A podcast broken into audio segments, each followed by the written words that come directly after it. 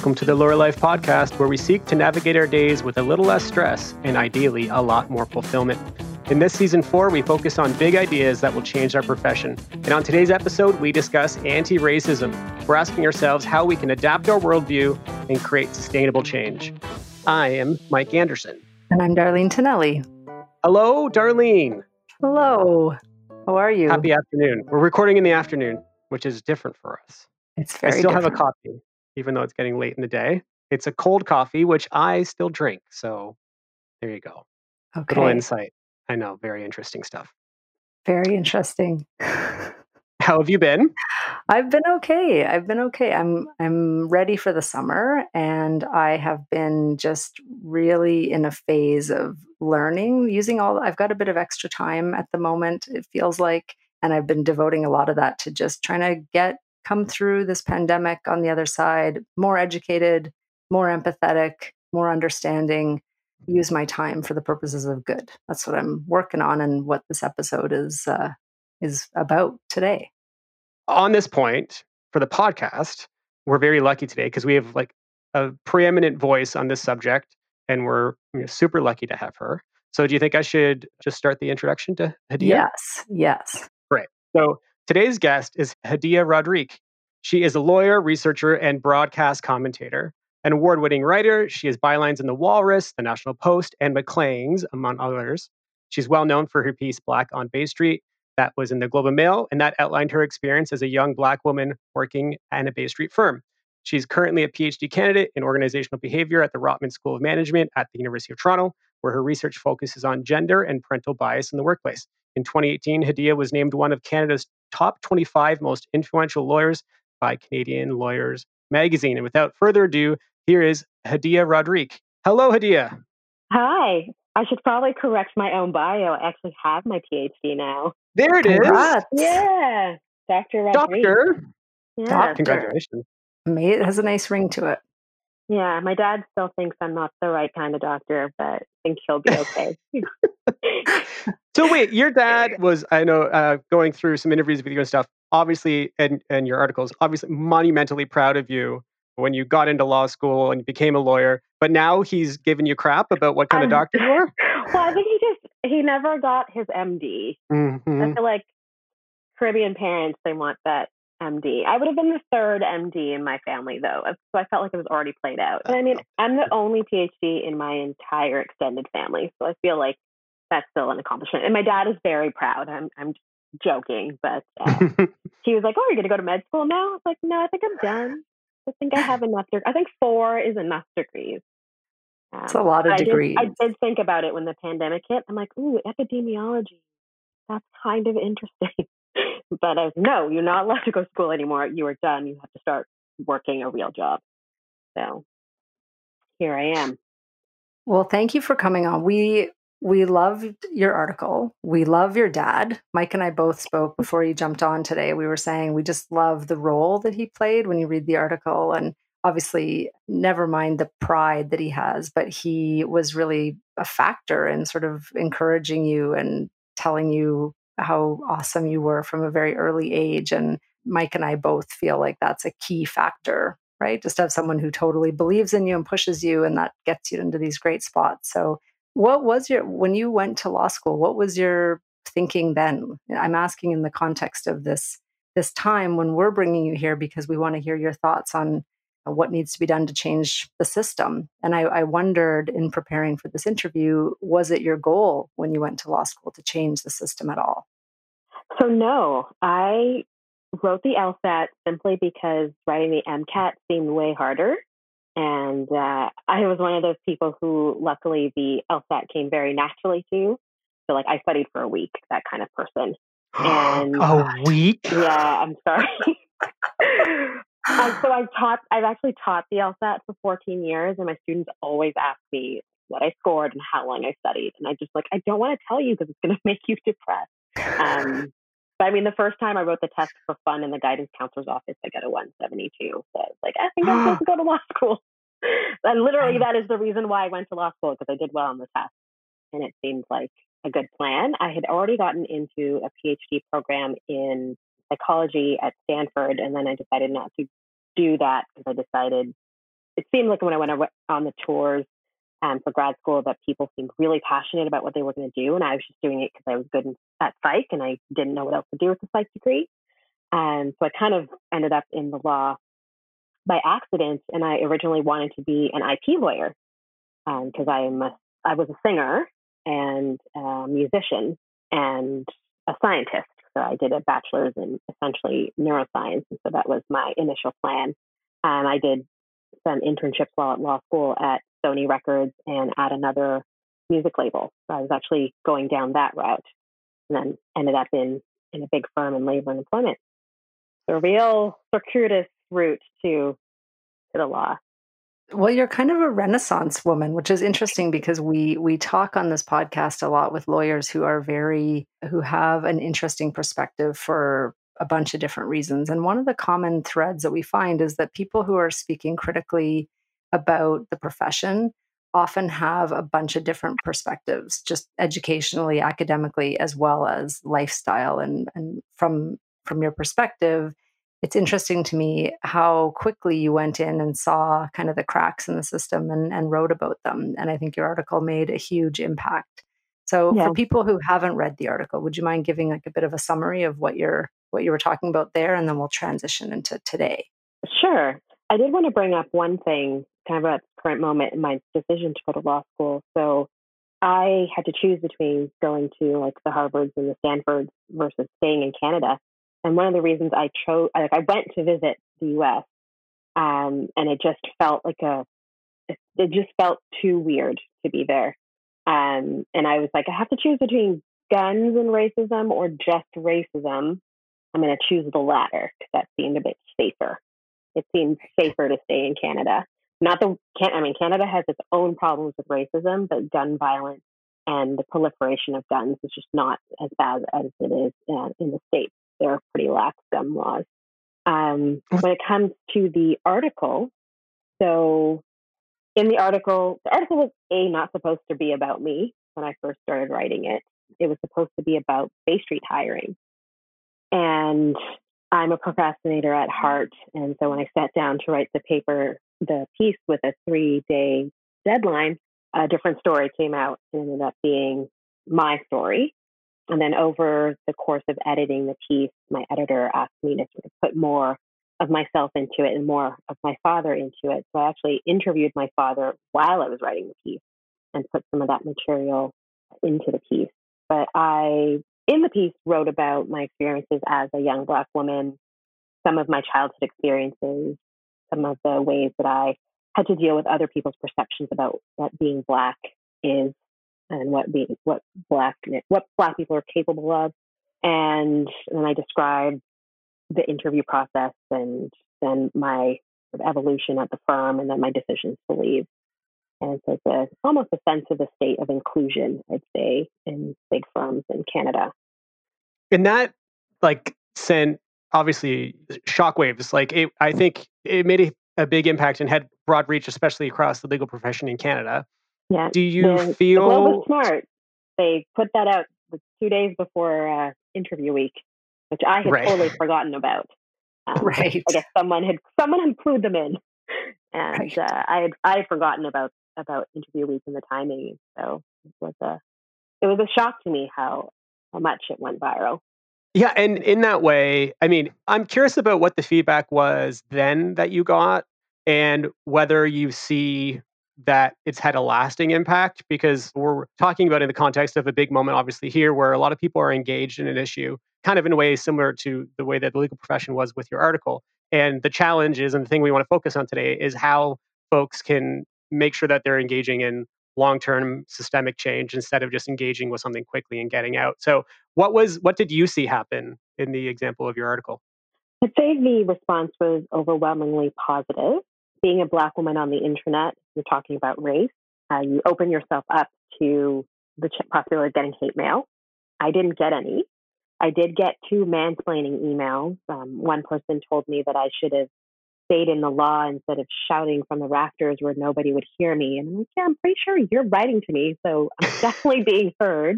And yeah, so that I got a positive response. I got a lot of emails and um, tweets and messages. A piece was shared 13,000 times on Facebook in the first week. Uh, there was a video that accompanied it. It was shared 200. It was watched 250,000 times in the first week. And you know, people will tell me that that's what people were talking about um, during that week of hiring. But to be honest, I am not aware of it leading to much actual change. Um, I do think law firms are probably a bit cagey in, in sharing what they're doing with others. And I think also in, in the Bay Street legal profession, there's a wariness to be the first to do anything.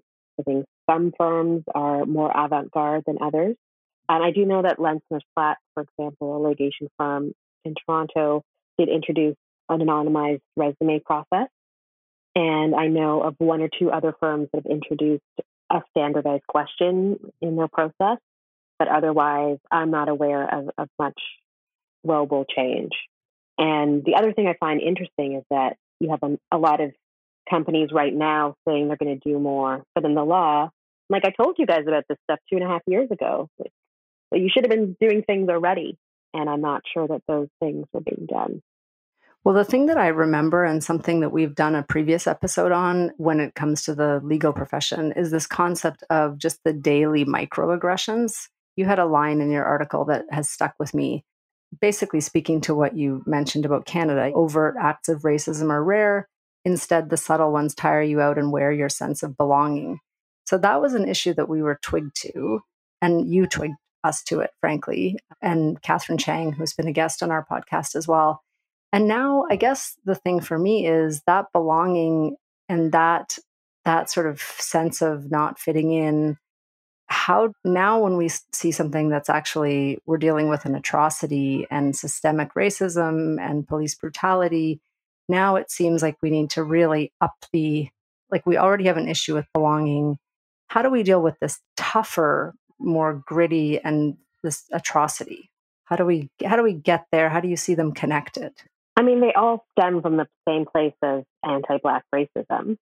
It's just the the degree. So you know the the murders and those things are incredibly those are incredibly violent, and they're things that you can you can see and people can latch onto.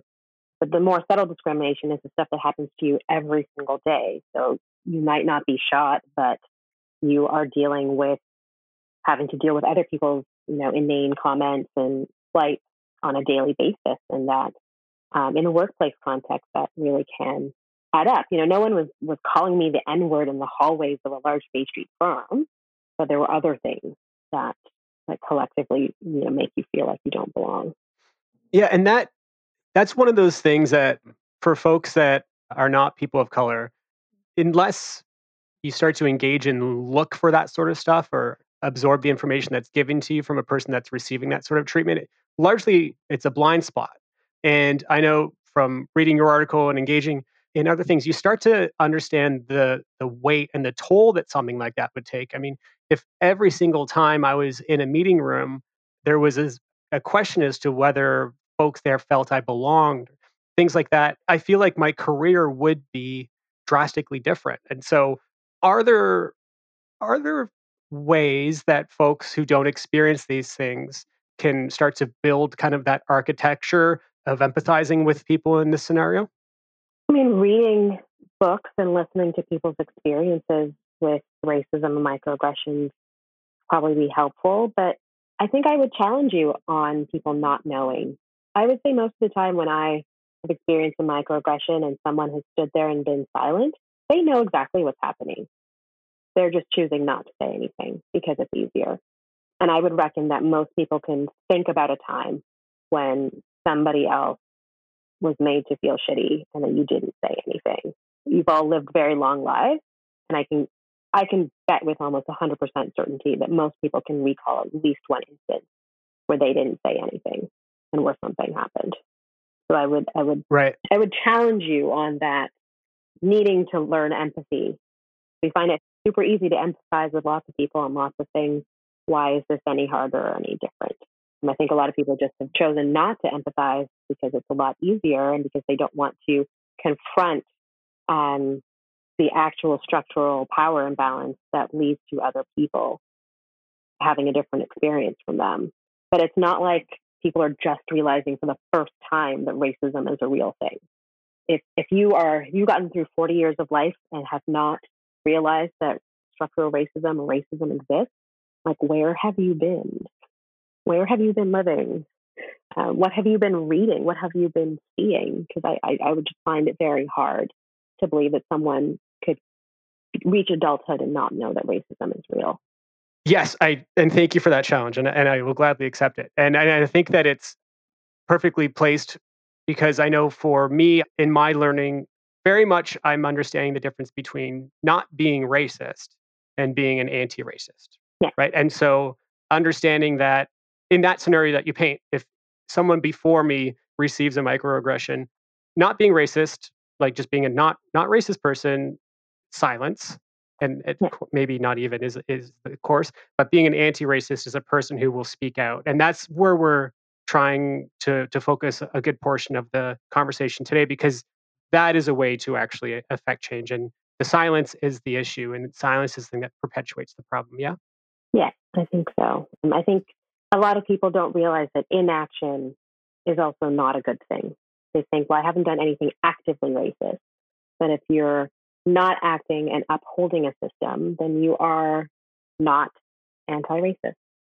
Um, you're still contributing to the system by by choosing to let it continue to to progress the way that it, it does and why do you think people? So let's, I agree with you. I don't think it is ignorance. How, why do you think people don't speak up?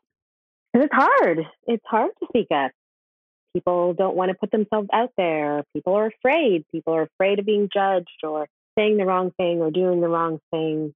And, you know, I think a lot of people are, you know, rightly or wrongly, generally self interested human beings looking out for their own uh, well being. And, and, and so it's, often seemingly easier to say nothing or do nothing. Um, confronting a system is a is a big challenge, um, especially it's a system that has deep roots and it's work. It's and it's working. Sometimes people don't want to do work.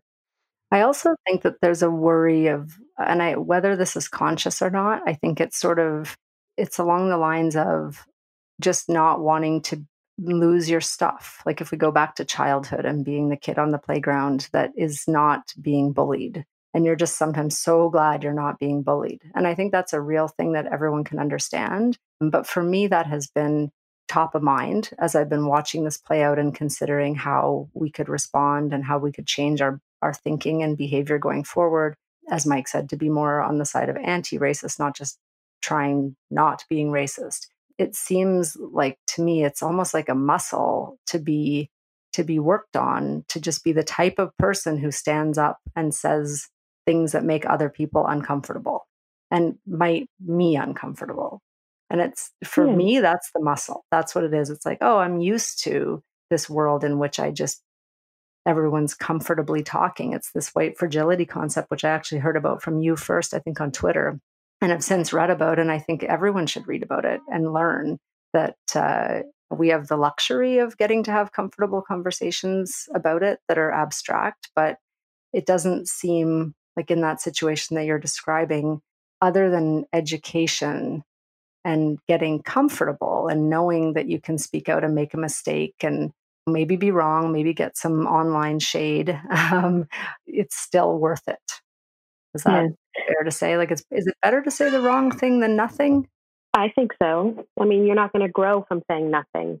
You can grow from saying the wrong thing, then having a discussion about it, learning what the right thing is, and not doing that again. And you are going to mess up in your anti-racist journey. Everybody's going to mess up. No one's perfect. You know, no one got on a bike when they were five and was immediately Clara Hughes. Um, even Clara Hughes wasn't Clara Hughes when she was five but you're not going to get anywhere if you don't move. You know, it's like you're, if you, you can either choose to tread water in the middle of the lake, or you can you can choose to swim. And swimming's going to be hard, but it's going to be worth it. Your muscles are going to get stronger. You're going to become a better swimmer. So I, I I think that that that is the best option. And another thing is, I think when it comes to equality, there is this sensation that people think that they're going to be losing something. But what do you lose when less people get shot by the cops? Like, what, what is the loss to you if we have equality, if we have less police brutality against Black bodies? It's not like we're trying to drag people down to the way that Black people are treated. We're trying to lift everybody up to the same place. So, why do you feel like it's a loss for other people to be treated with the same humanity that you get? And I, that's something I'd like people to think about and reflect on. Yeah, and on that same note, I mean, Darlene mentioned white fragility, and so much of that is an entitlement to racial comfort. And it seems like for certain folks, any conversation about race leads to being defensive. Yeah. And that sort of, and that leads to what you're talking about, where like the scarcity mentality of like, well, if if X, then I'm going to lose Y. Um, yeah. And I think that what the last month hopefully has caused for many folks is more conversation about race. And the more we engage in these conversations, the less we start to feel maybe we get comfort in the discomfort. And that will help us open our minds and lose some of that that negative reaction because it's a privilege to not have to engage in yeah. thoughts about race um, yeah, like, for, for the portion of your day. Someone can just decide they're not going to have any more conversations about it today, but I don't get to stop being black. Um, the author, Ijeoma Oluo, who has written the book So You Want to Talk About Race, which I believe right now is top of the chart from the New York Times, mm-hmm. um, she mm-hmm. has a great list of some basic tips that can increase your racial conversation success, I guess what we can call it. Um, so I just wanted to summarize some of those that might be helpful to your listeners. Um, so first is stating your intentions. You know, why are you having the conversation? Do you know why this matters to you? Like, what are you trying to communicate or understand? I think sometimes you get um, some conflicts because people are coming from two different places in terms of, or trying to have two different conversations and not lining up. Uh, her second tip is to remember what your top priority in the conversation is and don't let your emotions override it. So, if your top priority is understanding racism better, don't let the top priority then become avenging your wounded pride if the conversation has you feeling defensive doing your research. So if you're going to talk about an issue you're not familiar with, and doing a, a quick search can help save a, a, lot of time. It's never, she says that it's never anyone's job to be your personal Google. And I mean, I have had people just write to me saying, you know, how do I be an ally? And like, you have the power of the internet at your fingertips, and I am a stranger. Do the work yourself. Um, don't make your anti racism argument oppressive against other groups. So that's something that uh, she notes. Another tip is when you start to feel defensive, so this one's particularly important, when you start to feel defensive, stop and ask yourself why. So she says if you're talking about race and you suddenly feel the need to defend yourself vigorously, stop and ask yourself, what is being threatened here? Why am I thinking, what am I thinking this conversation says about me? And has my top priority shifted to preserving my ego? And so if you're too heated to answer questions, she suggests that you step away for a few minutes, catch your breath, calm down so that you can. And she says it stops us from hearing the things that need to be said and stops us from saying what we really need to say. And a few other things are don't tone police. So don't make, don't require that people make their discussions on the racial oppression they, they face comfortable for you. This is something that often happens. Um, people will get more upset about your tone than about the actual racism that happens to you. Watch how many times you're saying I or me when you're talking about it. Remember, systemic racism is not just about the individual, it's about the system. And then ask yourself, am I trying to be right or am I trying to do better? And a conversation should never be about race, should never be about winning. Um, it should be uh, that you're in this to share and learn and to do better and be better. So, some tips on how to have conversation about race from the wonderful Ijeoma Oluo. I love that. And another book that I, you may have introduced it to me. I, I, can't remember where I came across it, but it's called Me and White Supremacy. And yeah, book. Yes, fantastic book. Mm-hmm. I would mm-hmm. highly recommend that one on this podcast too, just because, and I'll throw something in just to add something to what you just said. That's those are the tips for the the conversation about race. I think what the what Layla Saad's book does is it shows you you need to think about your own role more deeply. And I found that some of them were very shocking, even to me, who I would consider that I, I think really deeply about this topic. But here's an example, or there's a, a chapter on dealing with white superiority. And you're like, I'm I don't think that. But then here are some of the examples she gives. Primarily buying from and working with white entrepreneurs and service providers, whether intentionally or unintentionally. Primarily reading books by white authors. Primarily learning from and supporting white leaders, whether political or non political. Primarily staying on the white side of town. And then something that I've seen a lot on social media is primarily having white voices in your feeds on socials. These are things that, as soon as you see those in print, you realize that you're not in the conversation about race today. You're not thinking about it actively if those are things that speak to you. For example, and she has 10 or 15 chapters full of stuff like that that's just practical. Um, so I think I think that's another one to to throw in for for anyone trying to work with it deeply. Yep, it's one of it's one of my top five that okay, I give to people. Well, we should put your top five in the show notes for people. So yeah. we'll get them from after the episode and we'll list them because I, I, think it's part of the education. We're talking a lot about uh, white supremacy, white superiority. What do you say to non white listeners who also have to deal with the issue of anti Black racism? I mean, I think the same books and resources are useful for you as well there's anti-black racism even within the black community. Like you know, no one is really immune from this. You know, we have our own issues with misogynoir and colorism, and so I think it's just you will have your own experiences as people of color, but they will be different from Black and Indigenous voices in Canada. And I think that you also have a duty to learn, and any progress that we make that helps Black and Indigenous people will help you too. So to me, it's like a win win situation, helping someone else, but there will be spillover effects in helping uh, your community as well. I'm just curious in in the last month, just uh, in your every in, in your in your normal experiences, have you seen great examples of people rising to this challenge, or examples uh, that that you've seen and you, you would maybe encourage people to stay away from practicing? Yeah, I had a real issue with the whole Blackout Tuesday hmm. situation. Hmm. So, for those who don't know, that was when people were posting black squares in their feeds on a Tuesday on Instagram. And I found it really hard when I saw people who had been completely silent on the issue up until then and then posting this black square. It felt very performative to me. I wasn't sure what the purpose was. Also, it seemed like the original intent of the day was to give space to Black people and Black creators. So I wasn't sure how taking up space with a Black square achieved that method. And to me, it was just another example of people just not really thinking deeply about the issues. Like, what is this doing? Is this what effect do I intend for this to have? Is it going to have that effect? You know, I ended up spending half of my day messaging people in my feed because some people a had tagged the Black Lives Matter hashtag in it, which was a problem for organizers.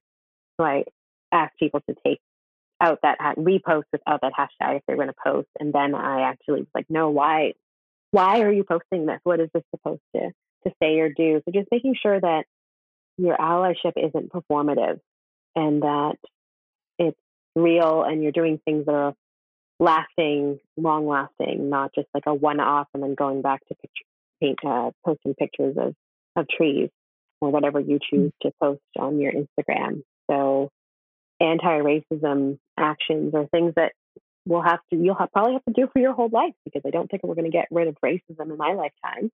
I don't even know if we'll get rid of it in my, if I have any kids, any my kids' lifetime. It's a system that's been entrenched for hundreds of years and it's going to take a long time to undo.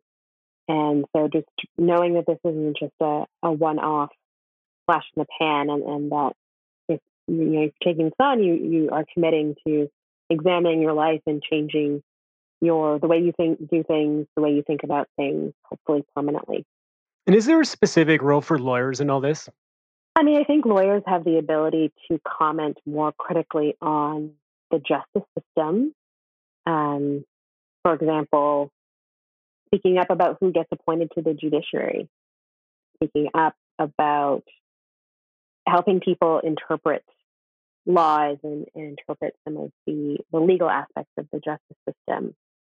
Uh, you know, making sure that, let's say you're a crown or you're someone in defense, that you are well educated in issues of anti-blackness and anti-black racism, things like knowing about things like the Sentencing Project, uh, which helps to write sentencing reports for people of color.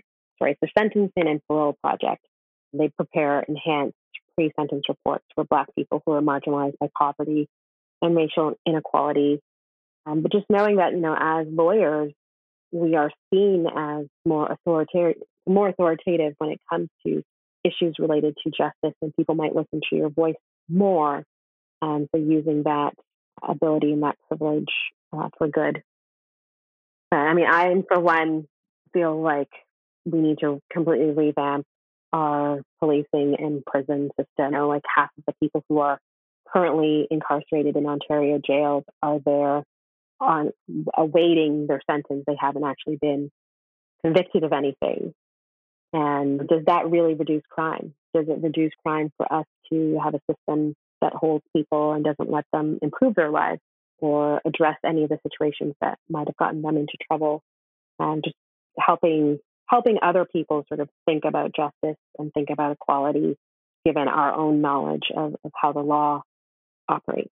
I find too that even Mike and I do a lot of work with um, startups and and companies, and the opportunity does present itself to just take a more kind of ethical like the lawyer is often the ethical voice in the room or the person who says this is something that while perhaps not a legal issue we should build awareness of or yeah. I, I find that we're trusted advisors sometimes and if yeah. we're educated we can we can not facilitate stuff on our watch that shouldn't be mm. facilitated as well so uh, just before I ask you our, our final question, and then we go to a break and we'll do our goods and gripes, I do want to we want to thank you for your time again. We'll be making a donation to the Black Legal Action Center because you know, in thanks for you to to come on board and to make sure that we're honoring our commitment to make change. And that is a nonprofit community legal clinic that provides free legal services for low or no income Black residents of Ontario. And as well, you're encouraging folks to donate to the Sentencing and Parole Project. And more information can be found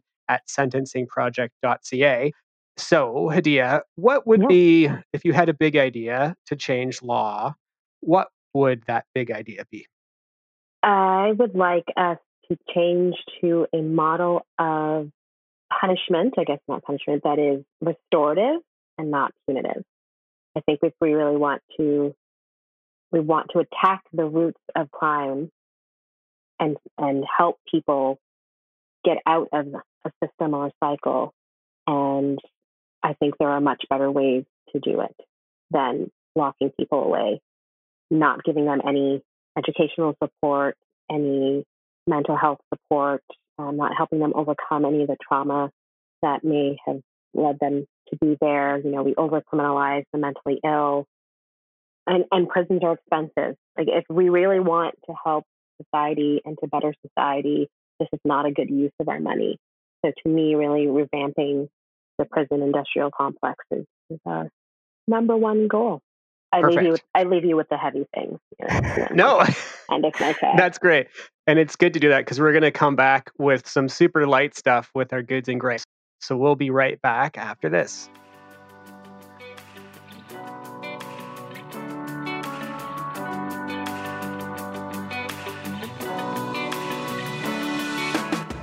The Lawyer Life podcast is brought to you by Inter Alia Law.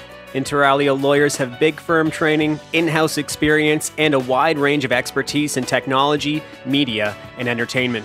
Our advice is business focused, speedy, and practical. To learn more, visit interalialaw.com. That's I N T E R A L I A law.com. And we are back with our goods and gripes. Goods are things we want to promote and support, and gripes are things that annoy us.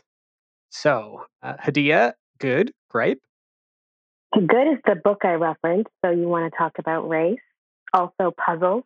Puzzles are good and are available in your independent bookstores. Bookstores are a great purveyor of puzzles, and puzzles are great pandemic activities. So, highly recommend both Ijeoma Oluo, so you want to talk about race, and and the simple jigsaw puzzle. That's so good. Do you want my gripe right away too? How does this work? Let's do it. Oh yeah. Do we do all, or do we do all of our good Yeah. and then all of our gripes? I mean, Go. the possibilities are endless. You're on a roll. Go. My real gripe this week was a pineapple that wasn't ripe when I cut into it. It was a Mhm. really devastating. I really wanted to put pineapple on my pizza. I know there are some people who don't believe in that. You're wrong. Pineapple belongs on pizza. Pineapple is also excellent on tacos. You grill the pineapple first and then put it Mhm. on your tacos. Um, so yeah, I was really mad when I cut into that pineapple and it was not as ripe as I wanted it to be. So if anybody can help a girl out and tell me how to crack that mystery when it's because it's either I cut into it way too late and it's bad, or I cut into it too early and it's not good, and I can't find that sweet spot. I would be very surprised if Mike doesn't know the tip on pineapples. Do you know the tip? I mean, I smelled it. It smelled ready. I pulled the leaves, but no, it was not ready to go. And it was Okay. It epically was a bum disappointing. pineapple. It was. that is a Those are perfect goods and gripes, by the way. They Yeah. you could not have been more on the nose. Yes. Um, I feel like mine will be insignificant now. Darlene, do you have any I good or believe gripe? in you, Mike. I believe in you. Thank you so much, idiot. I feel he can do it. I was going to recommend that Me and White Supremacy book. I really think it is a must read. So that was going to be my good. And just the, uh, I guess my gripe, just to stay on topic, is just to, uh, to Hadiya's point, just that this has to be such a lift on the learning piece. I would love to see this. Uh, my gripe, I guess, is I want to see this taught in schools. I want to see people learning about it from day one my son and I watched the CNN Sesame Street town hall on racism and uh, on anti-racism, and he, I think it it mattered to him that the characters were talking and stuff. Like I think there's a way to teach this very early. He's very young, but uh, I I feel like we kind of gloss over it a little bit more than kids can handle. That would be my gripe. I watched uh, a great comedy special two nights ago. Uh, it's Hannah Gadsby's new special. So she did Nanette a couple years ago. That was that big groundbreaking comedy special. Oh, yeah. uh, her new one's called Douglas, and it's super clever. She tells everybody what she's about to do. She, like the first five minutes is she's like, "I'm going to do this. I'm going to do that. I'm going to do that," and you're still. And it's really good device for humor. And she is great. And she's a great queer voice. And it's Pride Month, so not the reason to promote, but certainly a, a secondary reason to promote the special as well. So that would be my good. My gripe is I mentioned this to Darlene before, but I'm currently in a small battle with the person who picks up my garbage. Uh, he thinks that my garbage bags have been too heavy, and so I've literally taken to weighing them before putting them on the corner. Oh Uh, my and, god, you uh, didn't mention that part. Yeah, because I they have to I have to get it gone. I mean, I got to get rid of this garbage. Uh, so hopefully this week it will go well. Uh, and that's it. That's a, a silly gripe on my side. Anyway, uh, okay. So uh, Hadiya, any last words? Just, uh, just be better. Do better. We can all be better and do better. Yeah. Agreed. Agreed. And Agreed. Thank you so much for all of your work on this topic and for helping enlighten and educate us. And for the other, I know you're talking on this, and a lot of people ask you to speak, as Mike said in the intro. So we very much appreciate your time, and we hope that if uh, if you want to come back onto the pod in the future, that obviously we'd always be happy to have you. You can have me and Catherine together. Catherine is actually my my career coach. Oh, I know, yes. I'm very, I'm very lucky. You know, like we love the we love Catherine Chang.